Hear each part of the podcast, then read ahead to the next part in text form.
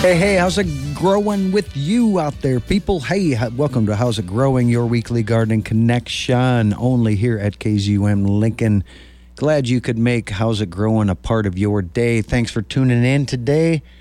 I have Barbara Salvatore on the show. She's going to be calling in soon, and we're going to continue our series of plant stories, life medicines right here on the show today. Looking forward to a conversation with Barbara. Oh my, lots of plants to talk about. We're hopefully going to cover all of these today on this fastest hour in radio.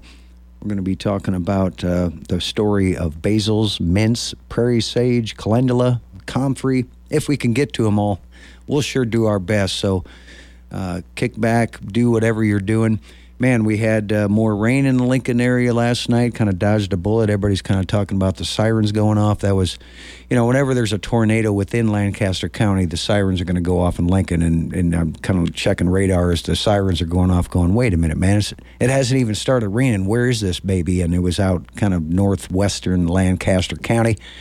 And uh, yeah, so the poor folks in York area, Seward had good hail, like two inch hail. And I think uh, as the storm progressed north and east. West Omaha areas up there got hail again. Uh, probably their second hailstorm in a week's time. So my oh my, count your blessings that uh, everything worked out pretty good here. Kind of when it blew through last night, man, that wind came up. It was kind of a trip, wasn't it? But uh, yeah, we survived it, and we got a good rain out of the deal. We'll take it, and man, what a difference a day makes. It's kind of cool out there. What 65 degrees when I was heading in this morning after high in what uh, mid 90s yesterday. I don't know. We I don't even know what it was, but all we know is it was like 103 on Monday, right? Oof. All right. Well, the heat of summer coming upon us, and the first official day of summer, the um, uh, summer solstice coming up on June 21st. Hopefully, you're making plans to celebrate that little. It should be a holiday, right? Come on, man. We should just make that a holiday.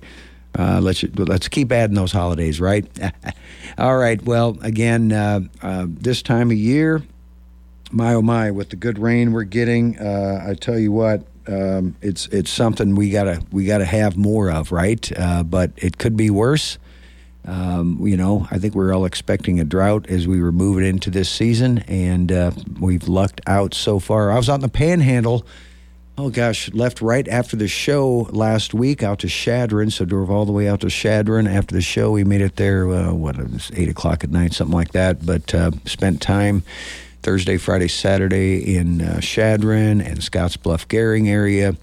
They're doing great work out there. If you ever you know, make make it to, out to Scottsbluff. Make sure you go through downtown Scottsbluff, and you can say, "Wow, good work." Um, the the planners there wanted to green it up real good, and working with the statewide arboretum on our grant programs for public gardens, they have added so much green space in downtown Scottsbluff, which used to be just you know concrete and asphalt, and they've tore out some of the concrete and asphalt and planted uh, beautiful flowers and grasses and things appropriate for western Nebraska, native plants, and uh, man, they're doing great and looking great.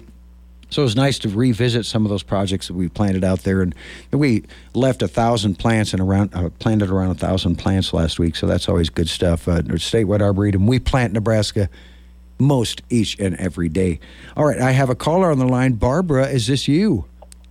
Hi, Bob. Good morning. Good morning. How are you doing? I'm okay. Yeah, that rain was a godsend. You had lovely you, here. You did get good rain last night too. Good. Yes, yes. Thunder, lightning, thunder, little bit li- of hail. A little bit of hail, but nothing Damage. damaging. No damage. Yep, yep. Cool, cool. Well, Barbara, gosh, it's been uh, it's been a little while since I've had you on the show. Welcome back to the show, and I, I, I appreciate your time as always. And man, uh, you know, folks, if you're not aware, this is Barbara Salvatore, and Barbara is an uh, author. She's the author of the Big Horsewoman series. You can check that out at bighorsewoman.com. And she's a practicing herbalist and offers classes in traditional plant medicine. And uh, gosh, and, and Barbara, you're going to be on speaking. Uh, gosh, coming up several events coming up here, and I had uh, Pheasants Forever and uh, Quail Forever on last week, and uh, Yes, that was a good show. yeah, glad you caught it. Good. Yes. Yeah, so that is coming up on July 17th, folks, at Kimmel Orchards, Pollinators and Produce Day. And you can go just go to Kimmel Orchard. I think you can probably the easiest way to find it, right, Barbara? If folks are looking to register for that event. Uh, yeah, Kimmel Orchards or uh, the Pheasant Fest page.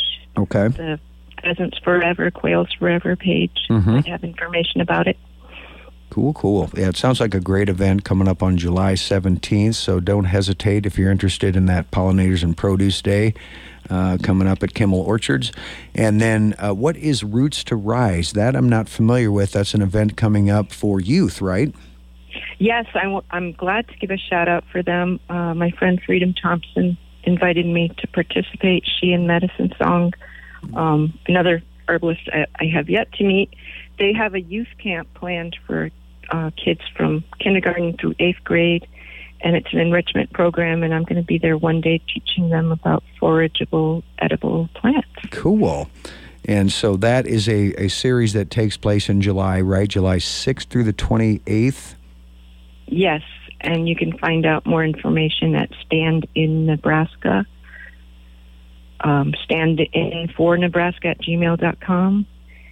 Or if you know Freedom, you can hit her up. Okay, very It's gonna be good.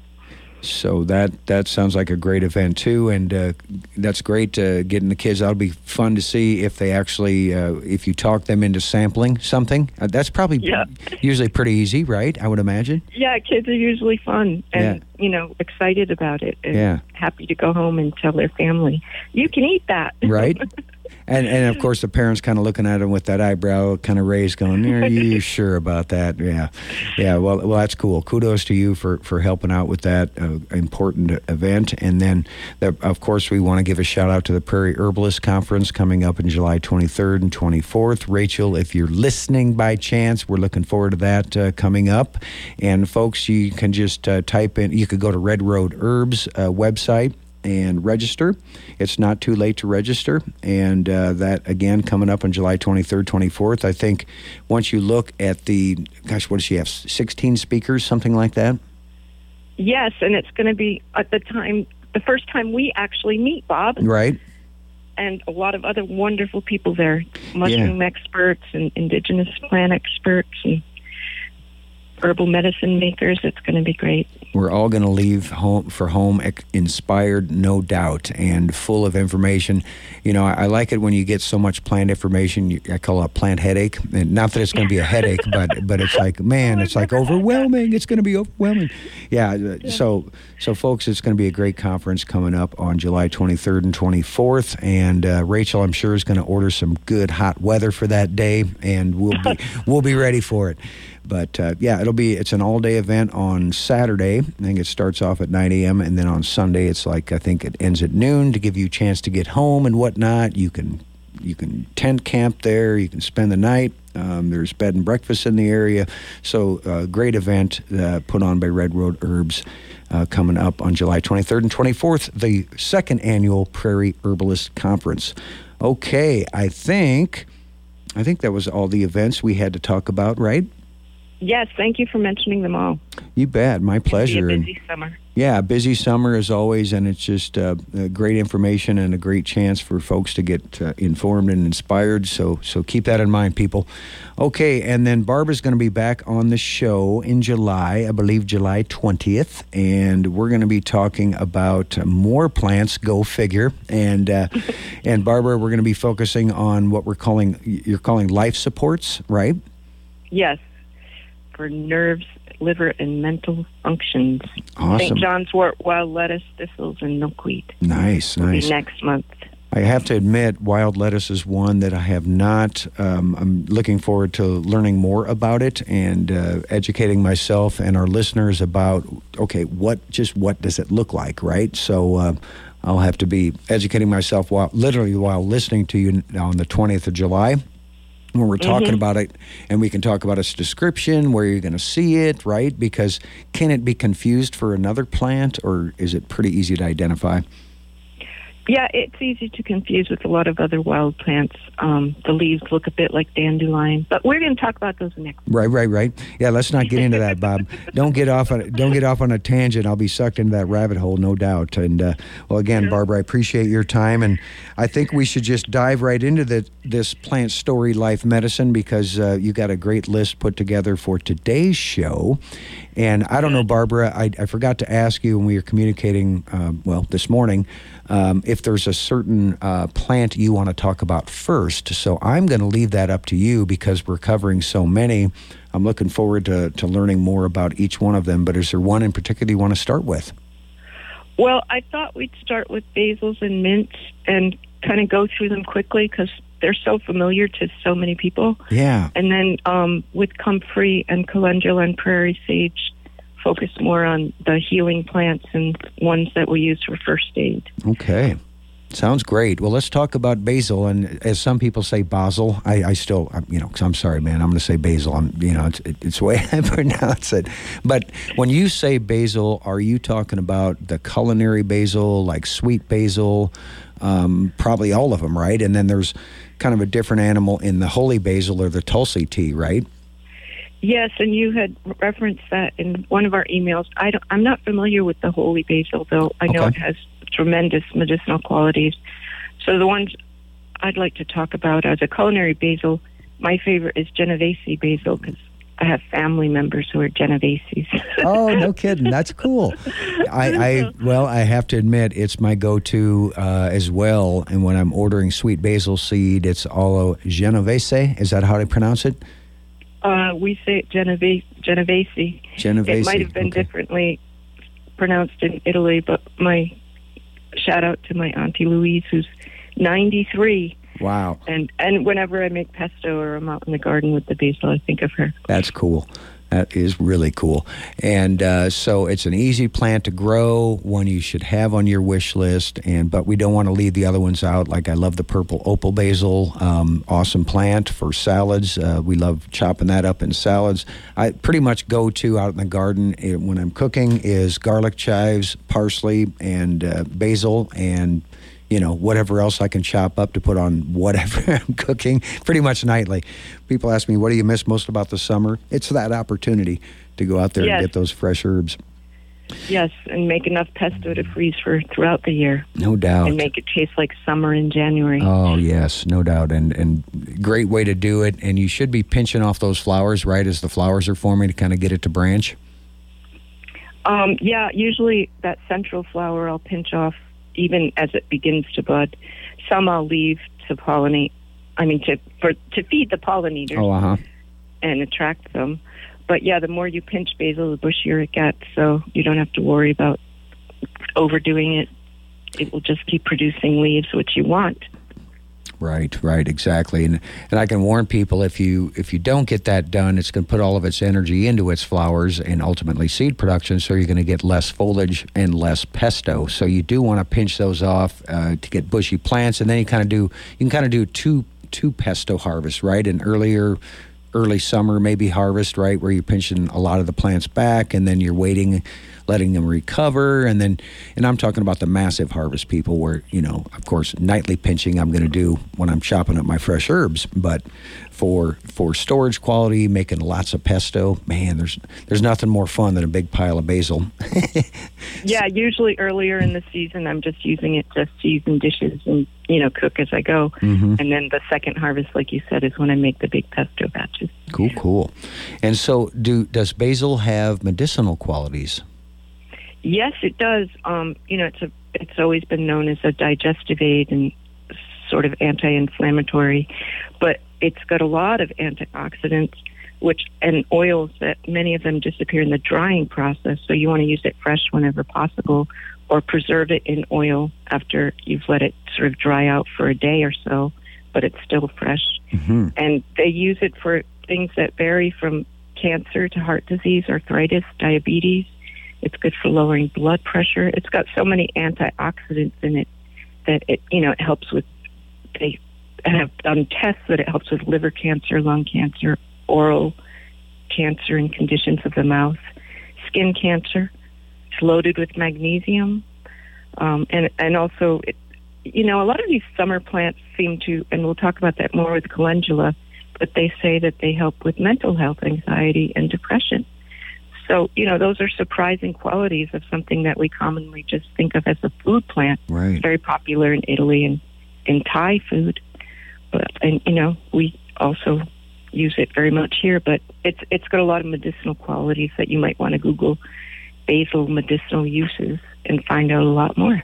I agree, and I, have done that before, and I was really surprised because, like you said, I think when people talk about medicinal herbs, they, they're thinking, well, what is that, first of all, and and you don't think of really any of the culinary herbs, but they have a long history. You pretty much name the culinary herb, it has a long history of medicinal uses. And basil surprised right. me just how, like you said, loaded with antioxidants it is. So, kind of the moral of the story, people, is diversity is key in life, right? With everything. So, a diverse diet means a, a, a healthy dose of herbs added to that diet. And if you're chopping up basil, every night, you know, for your cooking, my oh my, in in in season, just know you're you're benefiting your body as well as your palate, right? so yes, and also um, one of the early things I learned, the Italians, the Romans used to always include it in little love bouquets. really? yes, and just the smell of it, I'm sure, would make a girl smile. Yeah, you know, and I will warn you, it doesn't have a very long uh, uh, uh, life in the in a vase, right? It kind of wilts down mm-hmm. pretty pretty quickly, and uh, yeah. So just know it's it's for that day that day arrangement, if you will. Yeah.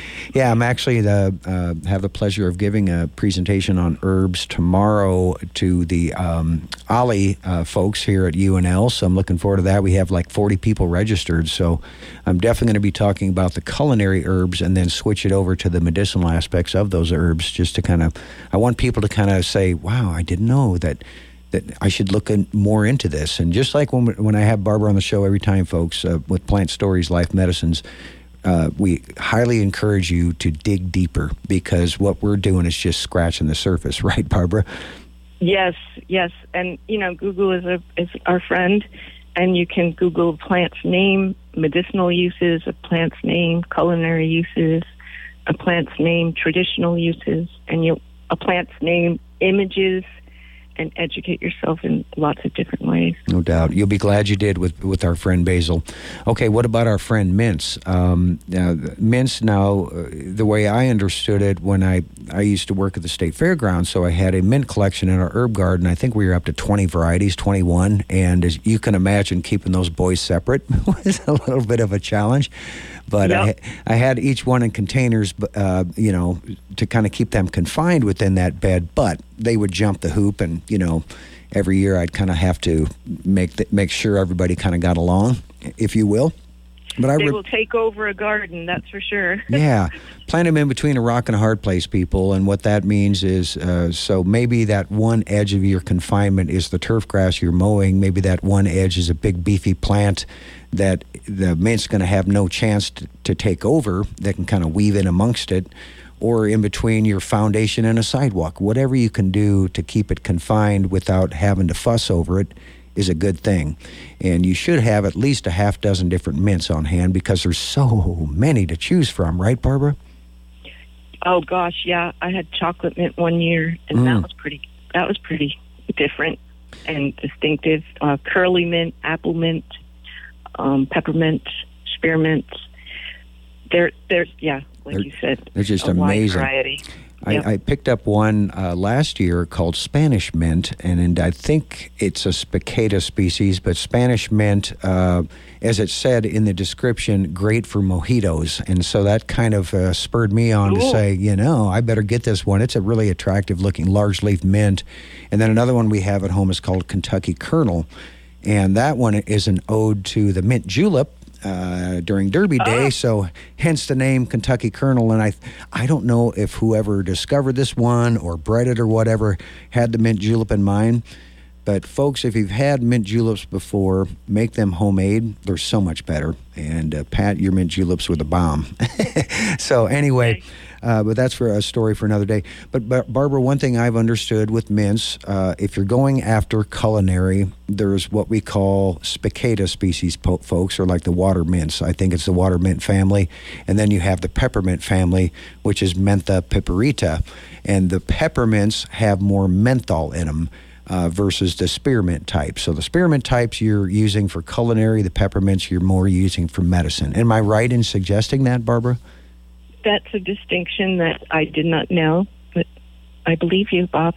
I, you know, and and the reason I say that is because I had one many moons ago called Japanese mint. And Mm-hmm. I got it from my friend Papagino, who had Papagino's herb farm here in Lincoln for many years. And he educated me that Japanese mint is what they grow uh, commercially for menthol, for the source of menthol that we all know in, in products, uh, mainly in cold healing products, right? And- right, and yeah, that that leads me to the fact that you can use mint externally. Uh, The menthol is, you know, like the smell you get in Bengay and other products that use mint for menthol, Mhm. and it it really soothes aching muscles. It's good to put in a bath, to soak in, to steam with, um, to clear stuffy noses, to clear any digestive aid, bloating, stomach pain, constipation, or diarrhea. Um, it's got a lot of antiseptic and antibacterial properties, but that menthol is, you know, if you know which mints have more menthol, you can use them accordingly, as you're saying. That's cool, and and I'll say that the chocolate mint you mentioned is is a pep in the peppermint family. It's mentha piperita chocolate, and folks, if you have it, you know it and you love it. And uh, we love making um, uh, mint teas. Uh, cold brew teas this time of year. In fact, we uh, were enjoying some last night, and we didn't cold brew it because you know we had people over, and you know we needed a quick, a quick uh, tea, if you will. So we did heat it up on the stove. But cold brew, um, if you do that, you're basically just grabbing a bunch of leaves, stems, sticking them in a pitcher of water, and then putting that pitcher of water in the refrigerator.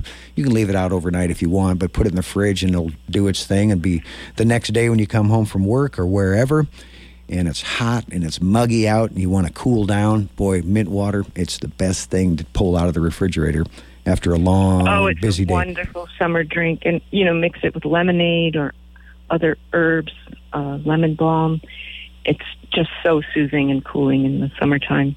No doubt. And you can experiment. It also has so- salicylic acid, which is the same ingredient that's in willow, which is the same ingredient they made aspirin out of. really? So it, you know, it has mild pain relieving properties. Hmm. They they use it on the skin for um, antifungal, antibacterial, anti-inflammation, treating acne, uh, good for wounds and burns. Hmm.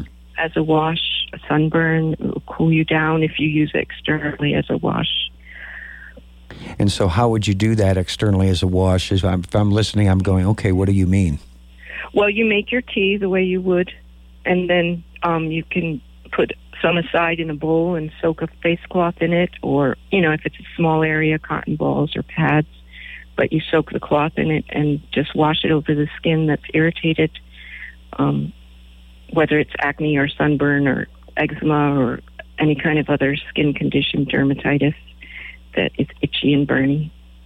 Okay. And if I was to make a um, an infusion, um, an alcohol based infusion, what would I use that for?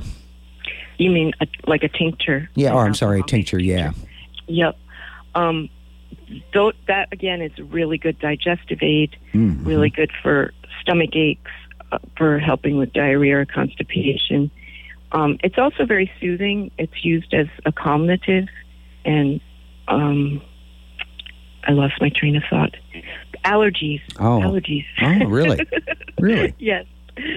Treating nausea. It's good. Been used traditionally with midwives for morning sickness. Um, to some good effect, and it can be used as a tincture if you don't have the tea readily available. Yeah, cool. And and I must say, we made a tincture out of a mint we have at home called um, Swiss mint. And uh, shout out to McLean for scoring me that Swiss mint way many moons ago. It's certainly an aggressive one, but man, is it nice! And I had not heard of that one. Anyway, we made a, a tincture out of that, a vodka-based tincture. And what's great about making tinctures, Barbara, is you may not need it now but it can become a go-to when something does show up, right? Some of the things you were talking about. Yes. And, you know, just helping with stress throughout the year, it doesn't just happen in summer, you know. So, as a rejuvenator and a calm, calmative for helping with depression, uh, m- midwinter blues, it's also really used a lot, like I said, in midwifery. Uh, it's commonly used for breastfeeding mothers, and it helps to produce milk and also as an oil or salve used on cracked nipples, used on, you know, for other than breastfeeding mothers, used on any other sores, wounds. You know, we don't we just don't think of all the many ways a plant can be used until we discover that it's used as good for the outside as the inside of us. No doubt. And and as you're talking, like, uh, uh, so if I have a tincture, an alcohol based tincture, and I want to apply it as a kind of a well, for back of a word I'm searching for, like a salve, could I take that? Because my friend Sharon does this. I think she'll take like an eyedropper full of a tincture and squeeze it in her hand that already has some oil in it, and kind of mm-hmm. add that to the oil to kind of make more of a a lotion, or what would I call that? Uh, a lotion is a fine word for Okay, that. good. You know, and from the tincture bottle, you can apply it directly because it's antibacterial and antiseptic. You can apply it directly to bug bites or stings Okay. or wounds. If, if you know, if it's something you want to cover more area with, her idea of putting some drops into oil in the palm of your hand is also a good idea, Okay. especially if you want that moisturizing quality of the oil. Gotcha. And, and it keeps it on there. It doesn't run off right away and evaporate right away, and it kind of stays in place, right? Soaks in a little soaks better. in a little. Gotcha. gotcha. Tones the skin, softens dry, itchy skin. Cool. And of course, that, that oil base could be olive oil, right? It could be coconut oil. It could be, what, Mhm. you know, all those good things for our skin. Cool, cool. Okay, I, yeah. So I'm I'm a big fan of mint, and I think whoever has mint, you have too much of it. And I think what I, I'll see patches of mint, and then you ask somebody, "Well, do you use it?" And they're like, "Well, every once in a while, right?" And so right. so yeah, we, we we all have to do a better job of using it and um, you know making make tinctures out of it. Uh, makes make a salve, right? You could you could add it to other ingredients and make us your own homemade salve. Oh yes, and like I said, it's used in a lot of like Bengay lotions and things like that. And and the other thing about having an excess of it, it's as I said with basil, you pinch it back, cut it back, and it will come back even bushier with even more flowers for the pollinators. So you know, it's always a balance of letting some grow so that there are early flowers for the bees Yes. and other insects, and then you know cutting it back and you get a later production of flowers for the same. I like that. I like that Yeah. plan. Then you're extending its bloom. If you have a big patch, you know, cut some, like you said, and it'll. The ones you don't cut are going to bloom earlier than the ones you did because they have to recover from you cutting them, and then you get more flowers. And, and they're all root runners spreaders, you know, so they will spread underground anywhere. So, yeah, if you want to contain them, contain them in a container. right? Yeah, and uh, yeah, and the flowers, the bees just clamor over folks, and so the bees are trying to tell us humans something. You know, we're after the medicine as much as the nectar. So I, I, I'm just convinced of that is one of the reasons they clamor over all those herbs that we talk about on the show here. All right, Barbara, I'm gonna take a break here. I got to do some station business here. It'll be a couple minute break. I'll keep you on the line, and when we come back, let's talk about prairie sage. Okay? Swell. All right, awesome, awesome. Folks, you are listening to How's It Growing here on KZUM Lincoln. Barbara Salvatore, my guest today, Plant Stories and Life Medicines. We'll be right back right after these brief messages. All right, little Bob Brosman to bring you to the next part of How's It Growing only here on KZUM Lincoln. Thanks for joining me today and Barbara Salvatore. Thank you, Barbara, for more plant stories and life medicines on the show here today. I appreciate your time, Barbara, and all the great information, folks. We've talked about basil and mints. And by the way, the shows are archived for the next couple of weeks at kzum.org. And you can find past episodes as well. And Barbara, you have put together all of the past plant stories, life medicine shows we have had before, correct? Yes, people can go to bighorsewoman.com slash events, and uh, most of them have been posted. We're a little behind, but it's a good way to pick out which plants you want to learn about and listen to those shows. And I just have to say, it's a pleasure to do this, Bob. I look forward to it every time. Good, good. I'm, I, my, me too. And uh, it's just uh, fun to.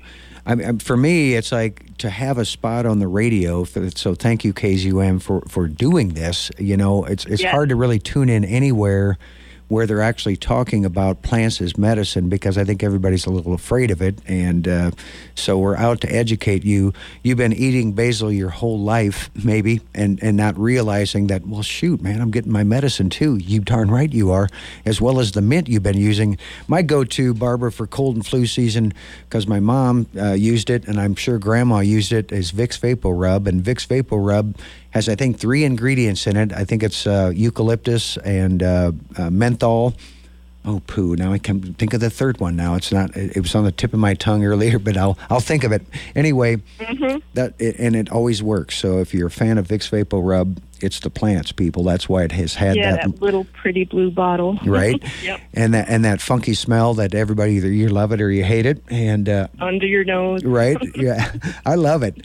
And uh, anyway, so Barbara, let's move on and uh, talk about our next plant, and that is the prairie sage. And folks, it has a number of names for it. The prairie sage, I've learned it as pitcher sage was the the way I learned it. I think it's also called blue sage, which it can be kind of deceiving.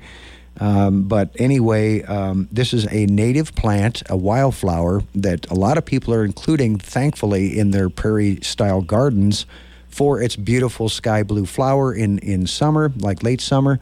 And so the timing uh, is before the aster and the goldenrod show. So it's kind of like, uh, you know, I'm looking forward to some color in late summer. Blue sage or prairie sage is your plant. And um, Barbara, can in the garden, it can get a little lanky and tall, and I, I've seen it at six feet. This is a plant you can pinch back and keep shorter uh, very easily, and this is a great time of year to do it. So if you have it at home and it's already up to three feet high, cut it back by 50%, and that plant will bush, get bushier for you and not so tall and leggy, and you'll have more flowers, more pollinators. But Barbara, I was unfamiliar with prairie sage or pitcher sage being a medicinal plant, is it? Well, yeah, I, w- I was going to say that I was introduced to it here in Nebraska. I wasn't familiar with it otherwise. And then, like you said, it's late summer, early fall, even up to uh, Halloween, you Mm. can sometimes find it. But it would line the roadsides, especially along the roads in Creighton, and, you know, just made me stop. Who's this? And Yeah, who are you? stop and visit it in the roadside. you have to fight off the bumblebees. The, the insects are very aggressive around it. And anyway, so the first thing I did was cut some to put in a blue pitcher at home. And I was like, what a beautiful pitcher plant this is. Right, there we go. Later, I was like, maybe there's been lots of other people who've done this in the past. But then later, looking into um, the qualities of it medicinally, I've used, I've made tea, and it's um, you know a little bit bitter, but also mild, and it makes a lovely smell as it's steaming and simmering. But as a, a you know, salvia, the name for sage means healer, azuria meaning sky blue. But any of the sages are healers, and it, it's this one is also uh, in the mint family as well. Um, you can use it for toothache, gum disease, and another one for anti-anxiety and depression. It helps with hot flashes, upset stomachs. I haven't used it with my migraines, but it says it's good for migraines. Really? So maybe that's another experiment I'll do Yeah. ingested hot, it can prevent sweating. Ingested cold, it can stop sweating. So, you know, it, it has that effect on cooling the body depending on how you um, imbibe it. Hmm. It's very good for upset stomachs, toothache relief. Another wound and burn remedy that, as I described before, when you have a sunburn or an, a large patch of area that's burned or grazed or rug burned, you can do that wash by making the tea and just lying a cloth or dribbling the water over it. So, so, So- Barbara, when you're saying making a tea, and I was saying earlier, people, you can pinch your plants back or cut them back hard. So don't discard the what you cut back. Use it, is what you're saying. oh saying. yeah, yeah. You can hang it to dry and have it for use year round. And especially for first aid. It's good for sore throats, for rashes, for sore gums, good for stomach inflammation. They've used it successfully with ulcers as a stomach tonic to Hmm. dry conditions like diarrhea and vomiting. So, yeah, if you're cutting something back and you have the time and wherewithal, it's always a good idea to drive it, dry it, and use some for non-seasonal use. Son of a gun. And I know it's a prolific producer of seeds. Can those seeds be used for anything? Well, know? people, um, you know, gardeners and botanists suggest that if you want to have it in your garden, not to dig it up in the wild, but to save the seeds and try to propagate them that way. But uh, again, with most medicines, the medicine is concentrated in the seed. Mm. So I'm sure it might be a good idea to tincture the seed if you had a proliferation of it. Mhm. You could make a powerful tincture that way. But of course, we usually want seeds to reproduce. right, right, exactly. Unless you have a, I was thinking more like, okay, you got a big patch, you don't need any more, and you're trying to prevent it from seeding around. Well, you can cut it back too after it flowers to prevent that additional seeds, and then you know, again, use those as well. I think is what I was or thinking. Or chew on them for sore gums or Ah. toothaches. Cool. Yep. That's Yeah. what is kind of intriguing me for gum disease and whatnot. So would you would you make a homemade uh, mouthwash out of something like blue sage or the uh, yeah, sage? you could definitely gargle it and rinse your gums with it. Soak your gums in it. Uh, gargle for the back of the throat for sore throat. Yes, you could do that. Cool, cool. Okay, well, that I had no idea that uh, our, our our lovely pitcher sage or or prairie sage uh, had all those uses. But I remember it doesn't have the powerful scent as say a garden sage does, right? but yeah, I know, it's a little bit underwhelming as far as the scent goes. yeah.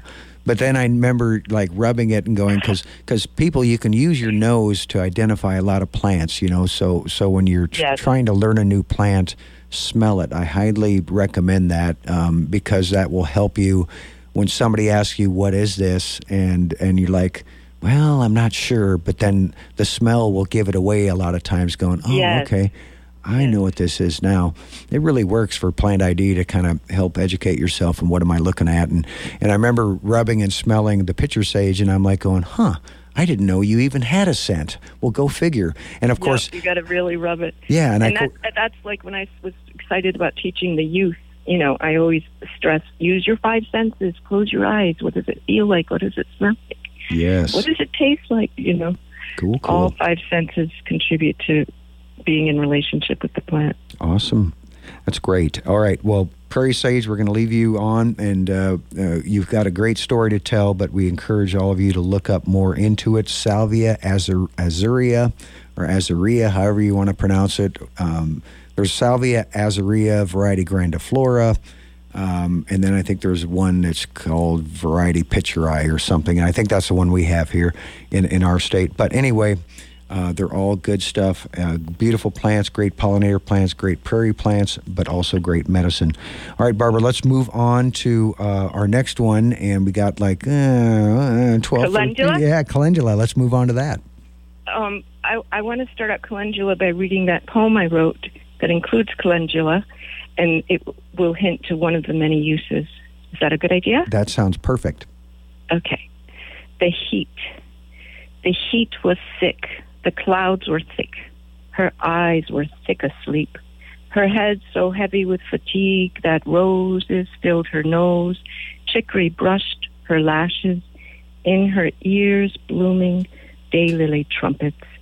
Twisting vines tied her down, and her hair grew thick with moss before she woke from her deep sleep and combed her tangles free. Maggie woke groggy, returned to the cool earth house, came out with a jug of yarrow and rosemary vinegar, plucked two handsful of calendula and rose petals, and soaked them in it. Then she went to the creek, added fresh water to the jug, and shook it up. As the flower vinegar steeped, she dipped her sweltering head in the stream. Immersed, Maggie felt the cool, rushing water renew her. She sat up and poured the vinegar herb rinse over her hair. She felt her scalp tingling. She combed it out to shining. when she was done, her hair smelled like flowers and felt like petals, just like in her dream. That's great.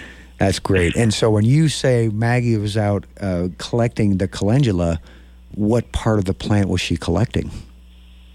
Um, one of the ways that you know calendula is by its sticky resinous quality, Mm. and the petals um, are often set aside and dried and used in medi- medicine. But actually, it's that green sticky bract that all the petals are attached to, that basal par- part of the plant that has a lot of the medicinal qualities. So when you're making oils and salves and teas, you might want to use that too. And in order to do that, you want to dry it very well so that you don't get molds in your oils and salves. So, so as I have a beautiful calendula flower, I have to sacrifice that beautiful flower, right, and not enjoy it out in the garden. But are you saying then I should take not just necessarily remove the petals from that, oh, that that that calyx or that that base of the flower? You're saying I should dry it whole? If you're going to use it for medicinal ointments and salves, yes. Um, the other thing that I do is I often go around and will pick like half the petals off a flower, and so that it still attracts pollinators, and also so that it will go to seed. You know, if you go around picking the petals off, the flower will still make its every effort to produce seed. Ah, So for that reason, you want to keep the green bracts intact. But if you're making really, you know, what you want to be very healing ointments and oils, you want to include that green bract and let it dry out on a tray. And, you know, maybe break them in half after a few days, make sure the inner parts are drying out as well. cool, cool. And calendula, folks, is an annual. Uh, I think it's also called pot marigold, and uh, I think. Yes.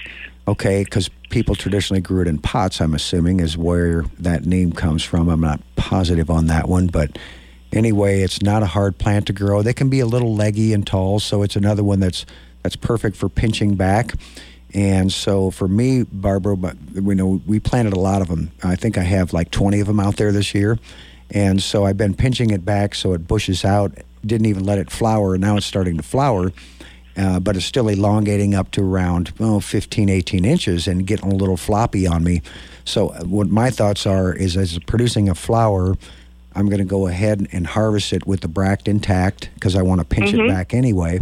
And I know more flowers are going to come. So, later in the season, I can. You know, I can harvest uh, like up to late summer, whatever, right? And then kind of Yes. leave leave those last flowers uh, through the fall so they do produce seed. So I have either, heck, I've, I've had people say it's seeds around in their garden for them, you know, like where they didn't even collect the seed. So, Yep, they will still seed. And the, the seeds look like little wormy larvae, which is a clue to one of the medicinal qualities of calendula. It's Hmm. used as an antiparasitic. And some people have had success in using it with Lyme disease. hmm, Um, one of my favorite uses of it, I learned early on with children, is to make with just the yellow petals, not the green bract this time, but just those yellow petals. You simmer them just for a minute or two, and that water, when you strain it off, is an excellent eye wash. And it, I've used it with great success for decades. Anytime anybody gets irritation in the eyes or the first signs of pink eye, I would put uh, drops of that eye wash. You only need two or three drops per eye, and it stings at first, but you keep your eye closed. And if you apply those calendula eye drops two or three times a day, usually it will even, you know, any signs of conjunctivitis won't produce, and your child can go back to school. and You don't have to suffer through it. Um, it's been helpful with any sort of cuts on the retina or irritation or dust or sand getting in the eye. It's Wow. a wonderful eye wash and also really good for earaches for the same reason. okay. Okay, that well, that that's definitely new to me. And one, uh, talk about I, I know a friend swears by it for sunburn relief. Is that another? Um, and then Yes. it's a cooling herb, right? Yes, yes. And again, you can use it just as a tea infusion and wash, or, you know, especially with children and babies. It's there are so many ointments and lotions out there with calendula, often paired with plantain and comfrey. Okay. Rachel at Red Road Herbs makes a wonderful combination, a salve that way, and you know, for uh, diaper rash and skin eczema, any of those, um, you know, burn, sunburn on the cheeks or babies with very sensitive skin, calendula is one of my favorites. Boom. I love it. Yeah, that sounds like a great uh, mixture to have comfrey, calendula, and uh, plantain. Okay, people, and uh, all three either easy to grow or easy for. Certainly, the plantain is one of those uh, plants that it's everywhere. A white man's footsteps. You'll find it wherever, wherever you've been walking. All right, and and uh, last but not least, and uh, you know, comfrey, we could have given the whole time for the whole show and uh, well, but we don't want to leave Comfrey out. So Comfrey, we're going to give you your five minute due, and uh, and everybody should have. And and so Barbara, uh, what what people want for the medicine is called Russian Comfrey, correct? Um, a, a lot of the pictures I looked at last night when I was looking for good images did say Russian comfrey. I know that there are varieties, and the ones that I always get are from other people's gardens without labels attached. So, right, right. Yes, if that's what you find, that's a good choice. Um, and I know the flower varies from blue to deep purple. Mm-hmm. Again, another very attractive plant to especially bumblebees. And um, it's one of my favorites. It's, it's also called knit bone because, as well as surface wounds and external um, healing, it's very good for broken bones and deep healing. So the the one caution that you always have to have is not to put it on open wounds. It heals so fast that a wound can heal over with an infection under. So you want to kind of put it around the edges of a wound at the beginning and you know always keep space to air out so that pus and stuff can come out without the comfrey healing it over. Cool, cool. And having that salve, uh, so like maybe you're recovering from knee surgery, for example, right? Or maybe you're, you know, you're you're sore and achy, um, uh, sore and achy joints, right? So it can be yes. used for that as well, correct? Yes, yes, it can.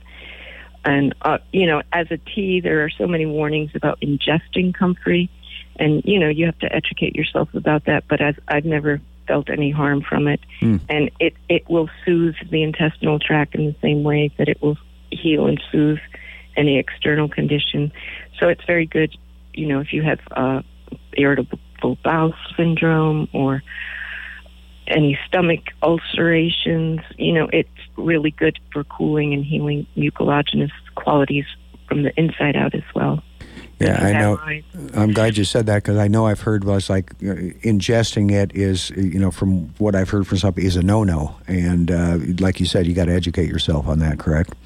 Yeah, they warn about people with history of liver disease, uh, small children, elders, pregnant, or breastfeeding mothers to have caution and educate yourself before using.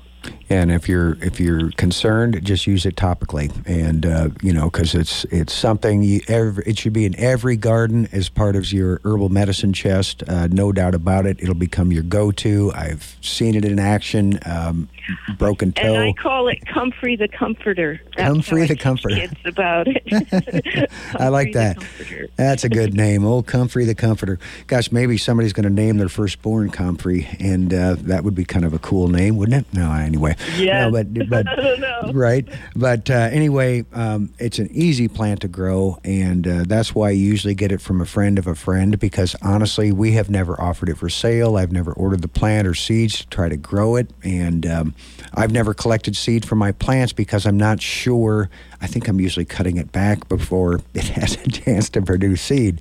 But I have my current plant from a friend in New York who mailed me some roots, and that's how I always get a plant. If Someone digs up some roots for me, and they tend to take really well, even yeah. after being in the post office box for a few days. yeah, and I've and I've seen areas where you know the plant has kind of taken over for some folks and they're like they'd gladly share some with you and my plant's just been kind of confined at home it doesn't really have anywhere to go so um, I'm not looking to share it anytime soon, but you you can definitely find a friend that has plenty of comfrey, and they will share it with you, and you'll be glad you did. Sprained ankles, uh, swollen sprained ankles, making a yes.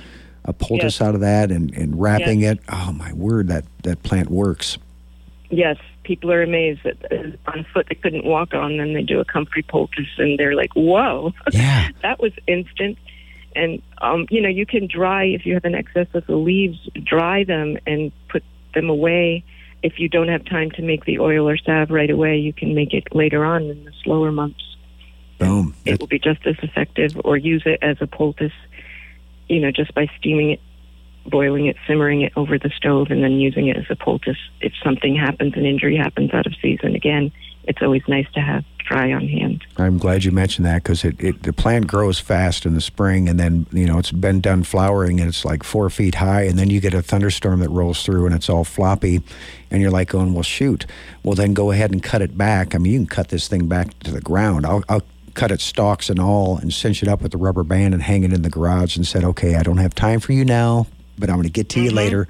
And then the plant will come right back up. And uh, so you can get two big harvests off of this plant. Uh, I mean, and one plant. Yeah, and the most the most powerful medicine is in the root. So Ah. usually I would sacrifice some root, but you can also cut a root in half and you know take the tip of it and put the plant back in the ground. It will continue to grow. They're very resilient. Cool. So it's always good to have some and the root is what you want to use if you're tincturing. Okay. Yeah, and I know you, um, I'm always a little gun shy about digging roots because, you know, I don't want to kill the plant. So I'm glad you mentioned that. And I think we could just experiment, right, Barbara, and take part of it and say, and then plant it and say, okay, that produced a new plant for me. Okay. It's, Yes. it's very forgiving. Cool, cool. Mm-hmm. Well, Barbara, I wish we had time to read. Uh, I don't know. We're- I'm out of time, basically, and I don't want to, um, you know. Well, the story I was going to read was Maggie, who was run over by her wagon and broke her hip, and she uses the knit bone roots, is what she calls them, in a variety of manners, whether as a tea, as a simmer, um, and as a bath to soak in in a warm poultice, a hot wrap, a, and it, anyway, it helps with her in circulation and swelling keeps her toes from tingling. it, it, people will have to read the story. It's, a, it's an amazing plant. And can people, uh, where are you at with Big Horsewoman series right now? Um, I got the last edit from the editor on Monday, but there are changes that need to be made. So we're getting there, Bob. We're getting there. Okay, well, Maggie's done, and Big Horsewoman is getting there. we're getting there. Hey, I, I'm sure that's like, you think plants teach you patience, people? Try writing a book, Barbara. That'll teach you some serious patience. Well, this has been another fun hour. Thank you so much. It sure has, Barbara. Lots of great information, and uh, hopefully, a lot enough information for you folks out there to say, I'm going to dive in deeper into these plant stories because it is life medicine. And thank you so much for your time, Barbara. We will be back together in July and uh, look forward to seeing you at the Prairie Herbalist Conference at, on July 23rd and July 24th. You keep Yes. up the great work. Yes, and people don't get overwhelmed. Make friends with one plant at a time. Yeah, I like Bye, it. Bob. All right, bye bye, Barbara. Thank you so much for your time. I appreciate it. Yep. Bye. Bye. All right, that's Barbara Salvatore, bighorsewoman.com. Check it out and uh, and look into the Prairie Herbalist Conference coming up in July at Red Road Herbs. I'll see you next week, same time, same place for another How's It Growing with you. See ya. Have a great week.